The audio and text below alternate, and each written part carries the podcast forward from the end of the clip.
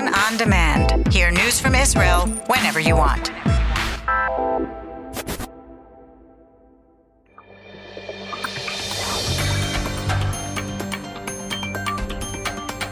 You are listening to the English language news of Kan, the Israeli Public Broadcasting Corporation.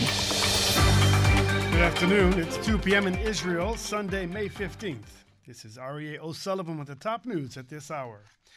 Senior warrant officer Noam Raz, who was killed during a raid Friday to arrest terrorists near Jenin, was laid to rest this morning at the police plot in the National Cemetery on Mount Herzl in Jerusalem. Raz was 47 year old years old and a veteran member of the Border Police's elite Yamam counterterrorism unit. He lived in the community of Kida and left behind a widow and six children. Raz was shot in the back as troops were pulling out of the village of Burkin near Jenin after the operation. Fierce firefights during the raid erupted, and over a dozen Palestinians were reported wounded. One of those was transferred to, for treatment in Israel, but died of his wounds. The family of Raz donated his organs, and today his corneas are being transplanted at Rambam Hospital. Israel security forces are on high alert for the so called Nakba Day, the day some Palestinians mark as the catastrophe of the establishment of the Jewish state. Hamas has called on masses to go up to the Temple Mount. Jewish groups are also expected to try to go to the Mount to mark what is called Little Passover. Beefed up security forces are being deployed in sensitive sites and cities and along the seam line with the West Bank. Meanwhile, Israel has reopened after two weeks the Erez crossing from the Gaza Strip to allow some 12,000 Gazans into the country to work. The coordinator for government activity in the territories said that keeping the crossing open will be possible in accordance with situational assessments and the preservation of security stability. Israel shut the crossing on May 3rd when it claimed, clamped a closure on the West Bank and Gaza Strip for Memorial and Independence Day, but it kept it closed in the wake of a wave of deadly terrorist attacks. Regional Cooperation Minister Esawi Frej of the Meretz Party welcomed the move, claiming it will ease the tensions with the Palestinians.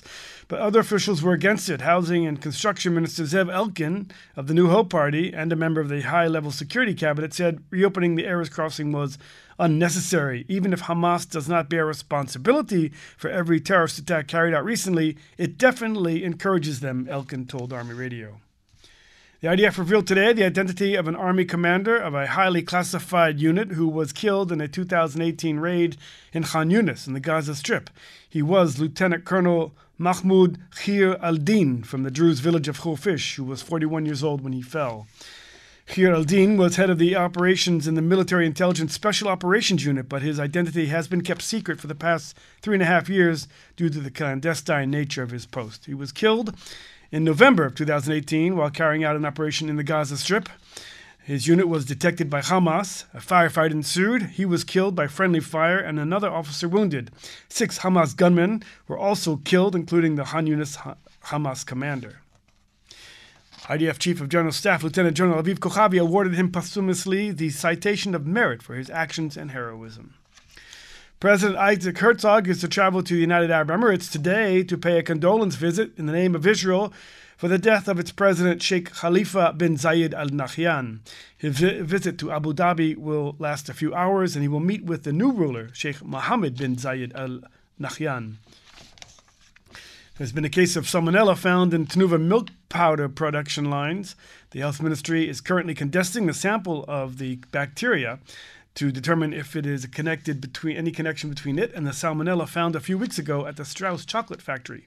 The ministry, meanwhile, has ordered Tnuva to recall milk powder produced between August 8th and August 25th of last year. There will soon be a cable car in Jerusalem's first station entertainment area to the entrance of the Old City near the Dung Gate adjacent to the Western Wall, after the Supreme Court turned down the objections to the project this morning. In the north, firefighters aided by aircraft are fighting a raging bushfire that broke out overnight. One of the fires threatened to reach the community of Hadnes on the Jordan River and another near the industrial zone of Kiryat Shmona. Meanwhile, strong winds have whipped up the waters of the full Sea of Galilee and pushed them over the banks, causing serious and widespread damage. The Union for Kinneret City says that the rare natural occurrence has closed a number of beaches today and tomorrow in order to estimate the damages. Taking a look at the weather, unseasonably colder today and even cooler tomorrow, but warmer on Tuesday. Maximum temperatures in the main regions Jerusalem and Tzfat 26, Tel Aviv 25, Haifa 27, Beersheba 28, and Eilat going up to 34 degrees centigrade this afternoon. That's the news from Kan Reka, the Israeli Public Broadcasting Corporation. Join us at 8 p.m. Israel time for our one hour news program.